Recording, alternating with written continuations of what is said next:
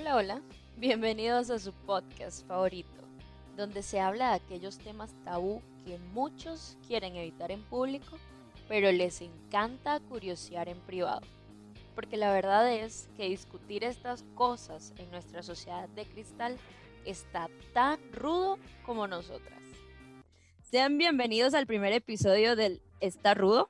Hoy nos encontramos con Noelia, Nazaret, Jocelyn, Suri y su servidora María para discutir un tema tabú muy interesante, y es que vamos a hablar un poquito acerca de cómo está eso de la vestimenta de las mujeres y bueno, ya que somos mujeres, a ver qué tal nos parece este tema a nivel mundial.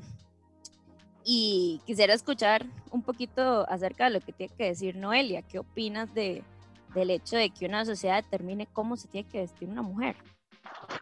Pues así es, Mari, es un tema sumamente complicado que yo creo que a nosotras como mujeres nos da hasta cierto tipo de molestia, porque el tema de la vestimenta siempre nos dicen como, esto sí, esto no, mira, y ha venido cambiando mucho con el pasar de los años, por dicha, se ha venido trabajando en eso y ya las mujeres son un poco más libres, pero es un tema hablándolo acá en Costa Rica, porque... Digamos, un ejemplo, yo estaba viendo en cuestiones en tribus, no sé si vos sabés, o cualquiera de las compañeras o las personas que nos están escuchando, en África es muy común que usen toda esta joyería y estas cosas que ellos usan, que es parte de su identidad y que para ellos es muy normal. Entonces ellos no tienen ese problema de, mira, es que la nagua que anda, es que esa blusa, mira, no, o sea, eso no se usa. Pero tienen ese problema de que si la chica no se pone la joyería, no es aceptada por los hombres, no se va a poder casar, y ahí entra otra vez el tema. O sea, para mí esto es una situación que nos afecta a todos y a todas, porque los hombres también vienen incluidos, de ahí que va a costar mucho erradicar, pero de ahí que vamos para adelante y vamos a seguir dándole. Totalmente. Ese es un tema muy interesante, el de los tabúes que existen en la cultura africana. Y bueno, en realidad yo estuve investigando un poco acerca de toda esta cuestión de por qué las mujeres no son aceptadas en la cultura africana si no usan joyería. Y bueno, lo que encontré es que ellas empezaron a hacer esto para lucir tan, pero tan feas de no ser aceptadas por los que llegaban a esclavizarlas. Entonces, luego se convirtió en cultura y por eso hoy en día continúa. Fíjate qué interesante todo esto de los adornos y de los atuendos, porque es muy común en la cultura árabe, específicamente los musulmanes que siguen el Islam, que las mujeres tengan que usar el hijab, que es básicamente el paño que usan para taparse la cara y todo este tipo de trajes. Y lo interesante de todo es la justificación cultural que dan, que más allá de decir o no, si una mujer va a ser juzgada por no usarlo, que de hecho lo es, está el hecho de que ellos lo justifican diciendo que la mujer debe respetarse a sí misma como un ser digno, y por eso es que no puede inspirar deseo en los hombres que la rodean. Pero... ¿hasta qué punto realmente la vestimenta puede inspirar un deseo? O sea, ¿a qué nos estamos refiriendo cuando hablamos de eso? Porque digamos que la diferencia entre un animal y un ser humano es el raciocinio, ¿verdad? Del hecho de ser conscientes, de tomar decisiones y de no actuar por impulsos. Entonces, esas justificaciones culturales como que son un poquito contradictorias. Pero volvemos a lo mismo, es parte de la cultura y hasta qué punto se puede moldear esa cultura. Exactamente, Mari. De hecho, es súper curioso encontrarnos a una de estas chicas acá. O sea, todo mundo aquí la ve extraño y para nosotros eso es lo más loco que uno haya visto en la vida, y más bien sale de su contexto. Más bien acá son juzgadas por usarlo, por usar otras cosas de su religión o que su propia cultura ha dicho, esto se establece, esto es lo que está bien, y así es como nos gusta verlas y verlos. Entonces, qué loco cómo la cultura nos puede afectar al punto de decirnos, sí, esto sí y esto no. Incluso, yo me imagino, yo siendo de esa religión, la opresión que yo debería sentir por vestirme de esa manera, de no poder decirlo, no poder expresarlo, y luego tener que llevarlo a otras personas y que ellos tampoco me entiendan. Bueno, chicas, pero, sin embargo, bueno, ahora que ustedes tocan este tema de las chicas musulmanes y todo esto, bueno, a mí me gustaría compartir un dato que vi ahora, que decía que, bueno, sí, nosotros pensamos que las chicas musulmanes están como muy suprimidas en cuanto a lo que es la moda. Sin embargo, o sea, todo eso ha ido como evolucionando y ahora marcas conocidas de moda están viendo como una oportunidad. Bueno, sabemos que esta cultura está muy arraigada a las creencias, a todo lo que ellos hacen, pero, o sea, ha habido como esa evolución. Incluso ustedes pueden ver pasarelas con esa forma tan particular que ellas visten. Sí, bueno, eso depende del país en donde estén, porque hay algunos donde la opresión es exagerada. Y digamos, el hijab es una forma de... no sé, como de forma de cubrirse, pero en realidad hay muchos más. Ese solamente deja su cara al descubierto, pero hay otros donde usted nada más tiene una rejilla acá y lo escudan del Corán. Y bueno, muchos expertos dicen que el Corán no habla nada de que usted tiene que usarlo, lo recomienda, pero no obliga a las mujeres a usarlo. Muchos hombres sí las obligan y otras mujeres eligen usarlo. Y pues sí, aquí en el país, bueno, por lo menos aquí en el país cuando sucede, bueno, no sé si ustedes saben, aquí hay aproximadamente como 7 mezquitas y es súper raro ver a las mujeres así porque uno dice, bueno, ish, el feminismo, ¿dónde quedó? ¿Verdad? Pero también hay que tomar en cuenta que el feminismo es la decisión de las mujeres en todas sus formas, porque también hay quienes prefieren vestirse así y seguir esta cultura y esta religión, no necesariamente están obligadas. Y es difícil porque muchas veces las obligan, de hecho he visto documentales donde las mujeres no las dejan inscribirse a universidades o a colegios, sino se quitan estas vestimentas que ellos usan o para el trabajo y todo esto también es un impedimento para ellas y realmente no tendría que serlo porque no tiene nada que ver una cosa con la otra. Y también son juzgadas, ¿verdad? Por esto y piensan que están siendo reprimidas y muchas veces por falta de comunicación y solo por juzgar por simple vista, dan por hecho de que están siendo reprimidas o obligadas a vestirse así, cuando de hecho son ellas las que eligen. Entonces también hay que tomar en cuenta ese punto, que no todo lo que vemos es necesariamente opresión. Y bueno, yéndonos de un extremo a otro, actualmente en Europa, más bien las personas son sumamente liberales que en comparación con nosotros en Latinoamérica, más bien nosotros como que lo vemos chocante. De hecho, una amiga mía me contó una anécdota que tuvo ella. Ella tenía un novio que es alemán, perdón, y una vez fue de vacaciones a Alemania a visitar a la familia. Y un día de esos, ella fue a la tienda, así al mini super, digamos, y por ahí de las 5 de la tarde ya pasando por el parque cuando vi un hombre corriendo completamente desnudo. Ella lo que hizo fue de espantarse y salir corriendo, toda asustada, y fui le contó al novio, y el novio le dijo que no pasaba nada, que aunque no era lo más normal que pasara siempre, pero es algo que sí sucede, para ellos está bien, ellos son como muy, así como que no se meten en las cuestiones de los demás, si alguien quiere andar desnudo por la calle, está bien, no son ellos, no importa, a nadie más le afecta. Entonces ella obviamente fue muy chocante para ella ver esto y quedó traumada, pero ya después el novio le explicó que eso pasaba y que estaba bien, que no era ningún acosador, ningún pervertido en la calle. Entonces es increíble como en el mundo, aunque hay países cercanos, todas las culturas cambian drásticamente de un lugar a otro. Qué risa eso, porque es cierto, por más abierto que digamos que estamos de mente, estamos tan acostumbrados a lo que hay acá en Costa Rica, en Latinoamérica, que ver una persona así tan abierta a su cuerpo, tan abierta a su sexualidad, nos espanta. O sea, por más que digamos, no, yo estoy súper abierto, no es cierto. Siempre hay puntos que nos van a asustar, como a cualquier otra persona, en una cultura y en una cosa diferente en la que uno no está acostumbrado. Incluso yo siento que aquí todavía en el país hay como, no sé, como cierto, no desprecio, sino como que aún reprimimos un poco esta liberación del tipo de ropa. Se ha dado mucho, no sé si ustedes han visto, de unos años para acá, con todo esto del feminismo y que las chicas han salido un poco más, este tema de salir en lencería en fotos. O sea, para unas personas es así como lo peor del mundo, ¿cómo es posible que esa mujer tan indecente esté saliendo en fotos? Pero si sube una foto en traje de baño es como, ah, todo bien, andamos en la playa, qué rico. Y amigos, es lo mismo, ¿no? O Noelia, o si nos vamos a otro extremo, o sea, en mi caso, bueno, yo soy una chica que a mí siempre me ha gustado como vestir de negro y así, y antes me pasaba mucho que, bueno, o sea, en el colegio, en la calle, o sea, la gente me trataba de que era una satánica o que era no sé qué, y yo, o sea, yo no le estoy rezando a la muerte ni nada, o sea, incluso así, si una mujer viste como muy, ¿cómo lo podemos decir? Como muy masculina, o sea, hasta ahí se le critica.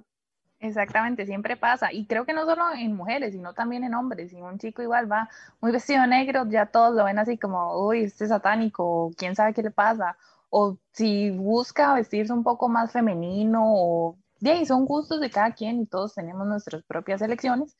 Siento que también es juzgado.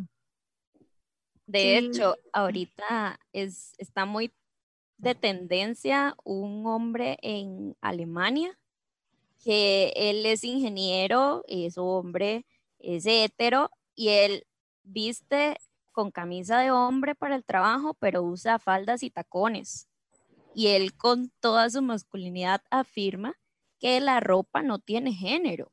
Ahora bien, hay un tema ahí porque socialmente hablando la gente dice los tacones se hicieron para las mujeres igual que las faldas, pero por ejemplo están las faldas escocesas que también las usan los hombres y en la sociedad no son mal vistas, son raras pero no son mal vistas. Entonces también el punto es determinar hasta dónde realmente la ropa tiene un impacto tanto de género como sexualmente hablando. El hecho de que a nosotras nos guste arreglarnos, estar maquilladas, usar tacones o usar ropa pegada al cuerpo, no quiere decir que estamos intentando provocar en otras personas ese deseo sexual. Y es allí donde hacemos la introducción a nuestro siguiente tópico, que sería, ya viniendo nomás a situación país, la ley del acoso callejero. Entonces, ¿hasta qué punto esos comentarios que se ven en redes sociales de que pasó X situación y la gente pone, es que ella se lo buscó porque mire la comandada vestida? ¿Hasta qué punto eso es una realidad? ¿Qué tan de acuerdo estamos nosotras como mujeres con respecto a ese tipo de afirmaciones? Porque inclusive hay muchísimas mujeres que lo dicen. O sea, no son solo los hombres, no podemos hablar, como dice Jocelyn, el feminismo es un todo. Y es un movimiento muy grande que tampoco se puede usar de forma extremista. Pero, ¿qué tanto es determinante? Quisiera escucharlas. Bueno, en mi caso, a mí me pasó una situación muy curiosa con esto, ¿verdad? Que, como ya he venido mencionando en todos los temas anteriores, viene muy ligado a la cultura de antes y cómo estábamos arraigados todavía a esto. Estaba, bueno, yo en mi casa, ¿verdad? Y estaba el trágico caso de Allison, ¿verdad? Todo lo que estuvo pasando con ella, y una tía mía, ya una señora mayor, empezó a comentar de qué lástima todo esto, ¿verdad?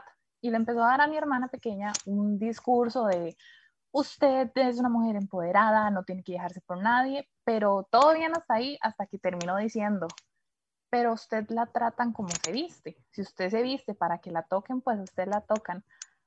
Ay, Jesús.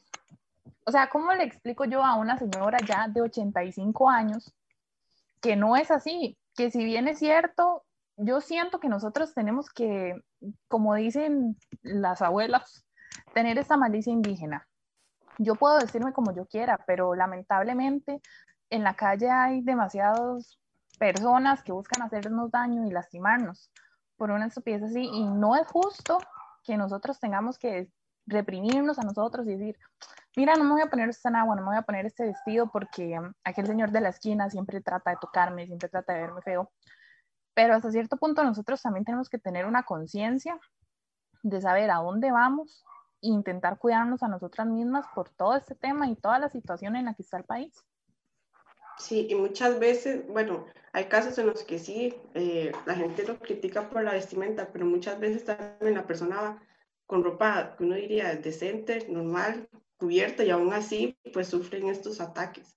Entonces a veces no es cuestión de ropa, no es cuestión de con quién ando ni dónde estoy, sino son estas personas que no importa dónde estén, siempre buscan la forma de hacer daños a las personas. Entonces tal vez la ropa puede incitar, porque hay personas que por esto pueden provocar a hacer cosas que puedan dañar a alguien, pero muchas veces también es solo porque sí, porque son enfermos, porque es el único que están pensando. Entonces no les importa si es alta, flaca, gorda, chiquita, si anda descubierta, si anda toda tapada. Entonces realmente hay que tomar en cuenta muchos factores, sí, pero también uno nunca está totalmente a salvo. Entonces esta ley creo que sí viene a ayudar bastante, aunque muchas personas desconocen cuáles son los casos en los que sí se pueden denunciar y en los que no.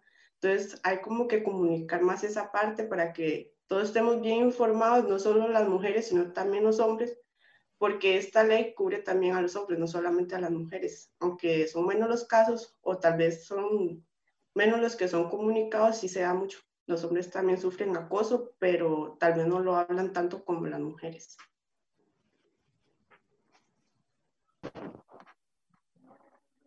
Bueno, en mi opinión, bueno, sí, siento que es un tema, esto de la ley que se aprobó del acoso sexual, es un tema que genera demasiada controversia, porque, o sea, por una parte, bueno, las personas están de acuerdo con que, bueno, se haya aprobado la ley, pero no comparten la idea de que las chicas se vistan de formas tan provocativas.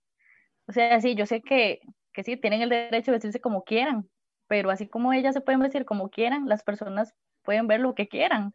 Entonces, o sea, es muy polémico. Sí, yo creo que, bueno, al final de cuentas uno no se va a morir porque lo vean, ¿verdad? La cosa es lo que viene después, los comentarios, que ya después les dé poder para hacer algo más. Y digamos, yo pienso que en ningún caso, sea como sea que uno se vista, no es justificable. O sea, no es justificable que a uno lleguen y por la calle le digan todo lo que le van a hacer o lo que le harían. Entonces, sí creo que habría que tomar ciertas medidas, ¿verdad? Para no verse expuestas, porque el peligro no va a dejar de existir y no vivimos en un mundo ideal. Y bueno, muchas veces las personas piensan que acoso es solamente si a uno lo tocan o si hay contacto físico, pero realmente son muchos más factores. Por ejemplo, enseñarle material audiovisual a alguien sin el consentimiento, simplemente algún gesto, un silbido, algo así, ya todo esto es acoso. Y muchas veces, como estamos acostumbrados a que en nuestra sociedad esto se vea como normal, como algo típico, entonces nosotros nada más lo dejamos pasar y ya. Pero debemos actuar y denunciar, si es denunciable. Esta ley viene con sus respectivas características y todo lo que es denunciable y lo que no, pero que muchas veces las personas no saben por la falta de comunicación igual. Entonces creo que sí es muy importante estarlo mencionando, sobre todo a las personas más jóvenes, que lo que hacen es publicarlo en redes sociales, porque es lo que se da más ahora, que alguien, venga un hombre acosando a alguna mujer, lo que hacen es tomarle fotos y videos y subirlo a internet, y esto muchas veces no para en nada. Hay que, en esta ley especifican cómo los pasos que hay que proceder para poder denunciar a alguien, y que la persona esté bien informada para poder notificar al acosador y que se lleve un proceso. Si no, vamos a seguir en las mismas, no se va a llegar a ningún punto. Sí, a mí me parece que antes... Dale. Es que depende también, porque por ejemplo, acá dice como la ruta de la denuncia al acoso sexual callejero, y a mí me pasó un caso súper particular. Yo un día estaba regresando al trabajo y crucé la sabana, porque es mi ruta para venir a la casa, y había una persona sentada masturbándose. Y la verdad, ustedes no se imaginan el pánico que a mí me dio verme en la sabana sola, tan cerca de una persona haciendo ese tipo de cosas. Entonces aquí dice que puede ser un espacio público, un espacio privado, que si se puede llamar un policía, que si hay que ver bien al sujeto, recordar hora, fecha, lugar, circunstancia, describir los detalles. Pero mi punto es que cuando uno, como persona en general, está en una situación así de crítica, es muy difícil reaccionar de cierta forma o recordar ciertas cosas, porque representan un trauma para la persona. Entonces, ¿hasta qué punto realmente este proceso de denuncia funcione? Además de que estamos hablando solo de acoso, pero ¿qué tan lejos puede llegar un acosador? ¿Qué tanta oportunidad puede tener una persona realmente de ir a un recinto policial, de hacer una denuncia sin que algo malo pase antes. ¿Me explico? Entonces, ese tipo de cosas sí está bien denunciar, sí está bien tener una ruta para expresarse y obviamente para tratar de que la mayoría de esas personas tengan una consecuencia y se deje de hacer un acto cotidiano o se deje de ver en Latinoamérica como una situación normal, porque volviendo al punto de las culturas, hay muchísimos países en donde una mujer más bien se siente como feliz de salir a la calle y que le digan, ay, qué guapa, ay, mi reina, ay, no sé qué, no sé cuánto. Entonces, culturalmente hablando también, cómo crear esa conciencia de que hay cosas que tienen un límite, hay cosas que están mal, y brindar la oportunidad de que la gente realmente tenga un escape, o las mujeres en esa situación realmente tengan una oportunidad de denunciar. Y bueno, lo que yo les iba a compartir es que, bueno, ciertamente esta ley aún tiene sus trabas, pero me parece que ha sido todo un avance. O sea, pasar de que eras un objeto cualquiera a que ya haya una ley que, aunque sea tardía, aunque requiera todas estas cosas, ya esté ahí, es un completo avance pensando en las futuras generaciones que van a venir. En mi caso, y creo que en el de muchas otras también, y muchos otros, ni siquiera sabíamos cuándo era acoso. O sea, para nosotros estaba mal cuando ya nos violaban. Y punto, ahí era cuando pasaba una situación y no estábamos conscientes de. Y también, bueno, toda esta industria de la televisión, de Hollywood, todo esto también ha colaborado a que creamos que está bien que nos vean como un objeto, a que nos traten así y que más bien nos sintamos mejor. Porque mira, soy guapa, le gusté.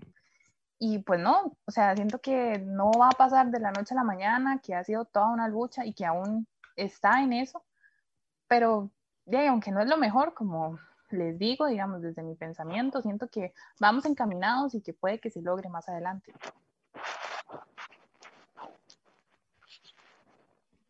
Totalmente, totalmente. Es que, bueno, sí, es que es todo un proceso, porque si tomamos en cuenta cómo hemos avanzado en comparación con la generación de nuestros papás y de nuestros abuelos, hay una gran diferencia. Entonces, el proceso empieza desde ellos, estamos en medio de, y esperemos que en las futuras generaciones pues tengan un pensamiento diferente, que vean las cosas desde otro punto de vista y que se den cuenta de que no podemos juzgar a las personas, no podemos tratar a las personas como objetos, como si fueran nuestras, y hacer simplemente lo que queramos. Tenemos que respetarnos y respetar a los demás también. Entonces, sí, es el momento de actuar, o sea, nunca es tarde para cambiar. Entonces, aunque hemos tardado como cultura, como país, sí veo que hay una gran diferencia. Ahora por lo menos se habla más de ello y se han hecho pequeños cambios que, aunque esta ley obviamente tiene muchas cosas que reforzar y todo, pues ya vamos encaminados, como decía Noelia. Entonces sí, es muy importante comunicarlo, como he hecho varias veces ya, porque si no lo decimos ahora a nuestros hermanos, a los primitos o hijos, el que tenga hijos, que vayan cambiando ese pensamiento, pues vamos a seguir en la misma cultura de opresión y que no toman en cuenta la opinión y el respeto a las demás personas. Entonces sí, es importante seguir adelante y cambiar y reforzar estas leyes, no criticarlas, sino más bien apoyarlas y dar sugerencias, dar opiniones, en lo que sea que se pueda ayudar. Totalmente. Y hablando de sugerencias y opiniones, nos encanta escucharlos, nos encanta saber qué opinan, y precisamente por eso nuestras redes están abiertas para leer cada comentario y cada audio que recibimos, por lo que vamos a abrir el espacio para escuchar alguno de sus comentarios de las personas que nos siguen y les gusta que discutamos este tipo de temas en el podcast. Nazaret, te doy la apertura para que procedas a leer algunos de los comentarios, claro, de tus seguidores. Bueno, mientras Nazaret encuentra o busca el comentario adecuado, qué curioso cómo cada una ha tenido un pensamiento diferente, pero a la vez tan igual. Creo que esto es lo lindo de estos espacios, que podemos estar nosotras cinco conversando de un tema que nos afecta, pero que queremos que avance al mismo tiempo. Y qué lindo ver cómo todas estamos como en un solo barco, por decirlo así, y cómo todo se conecta. Empezamos hablando de el tabú en la ropa, cómo la cultura lo afecta y cómo trasciende y llegamos hasta el punto donde estamos con la ley ya para poder castigar todo esto. Entonces, pues sí, agradecerle a todos los que nos están escuchando, ¿verdad? Que saquen un ratito del tiempo para estar aquí con nosotros, hablándonos, y a mis compañeras también, ¿verdad? Por dar sus puntos de vista y a María por abrir este espacio. Bueno, chicas, listo. Bueno, a mí en esta ocasión me tocaba hablar de Corea del Sur, bueno, que no les hablé, pero bueno, les voy a hacer una pequeña introducción antes del comentario y les quiero comentar que, bueno, Corea del Sur es líder en cuanto a lo que es moda. Bueno, ellos han expuesto muchas modas que hoy en día, bueno, siguen vigentes. Bueno, en este caso, mandé unas fotografías de la forma en la que visten en Corea. Y bueno, una persona nos dice que le gusta mucho el estilo serio, sutil, que se ve elegante, profesional, aparte de que es apto para todo tipo de situaciones, desde salir a divertirse, como ir al trabajo. Bueno, en el caso de Corea, bueno, ellos son muy liberales a la hora de vestir. Bueno, ustedes pueden ver que las chicas pueden andar con ropa muy masculina, es decir, bueno, sacos, pantalones de hombre, y en el caso de los hombres pueden usar ropa muy colorida, pero siempre como que mantienen un estilo que puede ser tanto formal como informal. O sea, es muy curioso cómo ellos combinan la ropa. Bueno, ese sería el comentario. Sí, totalmente. Súper acertado el comentario, hay diferentes culturas, diferentes formas de vestir, pero finalmente la forma en cómo te vistes no determina quién eres, ni tampoco tiene por qué generar ningún tipo de insinuación o actitud específica con respecto a las personas que te rodean, siempre y cuando seamos conscientes también del respeto que se tiene que tener, así como se exige a uno el respeto de vestirse como quiera, pues el respeto hacia lo que las demás personas ven, porque es una sociedad y tus derechos terminan donde comienzan los derechos de los demás. Es algo muy importante a recordar. Y bueno, nuevamente, nuestras redes están siempre a la orden de sus comentarios y de sus ideas para seguir hablando acerca de temas tabú en este podcast, porque sinceramente que 5 mujeres se pongan de acuerdo está muy rudo. Muchísimas gracias por acompañarnos esta noche y esperamos que sigamos siendo su podcast favorito. Y bueno, eso fue todo por el episodio de esta semana. Esperamos que se hayan identificado, que la hayan pasado bien y sobre todo que se sientan un poco más libres de hablar sobre esos temas tan complicados con confianza. Recuerden que pueden dejarnos sus comentarios en redes y no olviden seguirnos en Facebook, Instagram, YouTube y a Spotify como Está Rudo. Nos vemos la próxima semana con un nuevo episodio. Que 5 mujeres se pongan de acuerdo, está rudo.